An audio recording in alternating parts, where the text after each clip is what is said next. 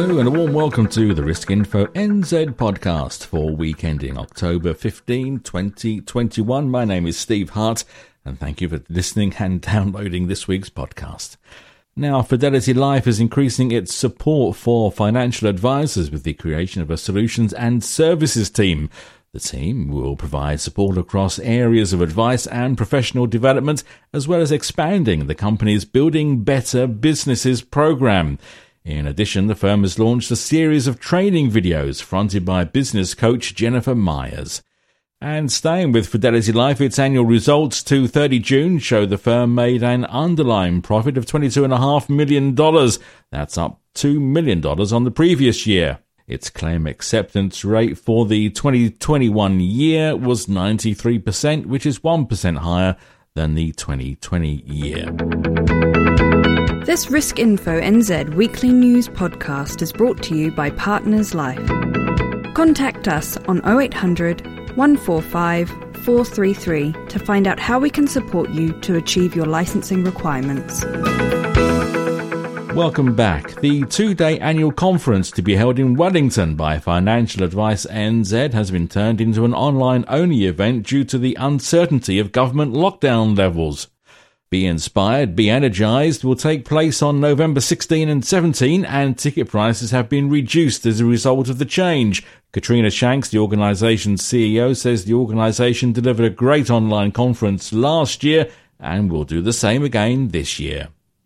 Turning to this week's poll at Risk Info NZ, we're asking financial advisors about the future of their business. You can cast your vote at riskinfonz.co.nz. A scholarship valued at $5,000 is being offered by Nigel Tate Financial Planning to an advisor who is also a member of Financial Advice NZ and being granted Certified Financial Planner certification. The Tate Scholarship recognizes the commitment of financial advisors in obtaining qualifications and continuing professional development. Dispute resolution firm Financial Services Complaints has released its annual report and says it handled 931 complaints in the year to June. 286 cases were resolved and 1,370 consumers called the company for advice and information.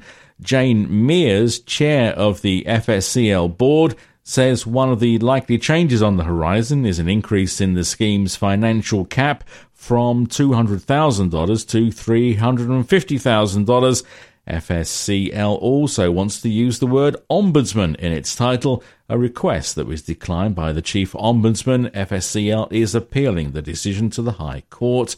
Uh, Corporation has sold its New Zealand life insurance business to global insurer Chubb in an arrangement that is expected to be completed in 2022 subject to regulatory approval. In announcing the sales, Cigna NZ CEO Gail Costa said the organisation's New Zealand life operations formed part of a number of businesses in Cigna's international markets portfolio that has been sold for US $5.75 billion. And that's it for this edition of the Risk Info NZ podcast. Don't forget you can sign up to our weekly email newsletter sent out every Wednesday morning. You can sign up at riskinfonz.co.nz. My name is Steve Hart. See you next time. This Risk Info NZ weekly news podcast was brought to you by Partners Life. Contact us on 0800 145 433 to find out how we can support you to achieve your licensing requirements. You.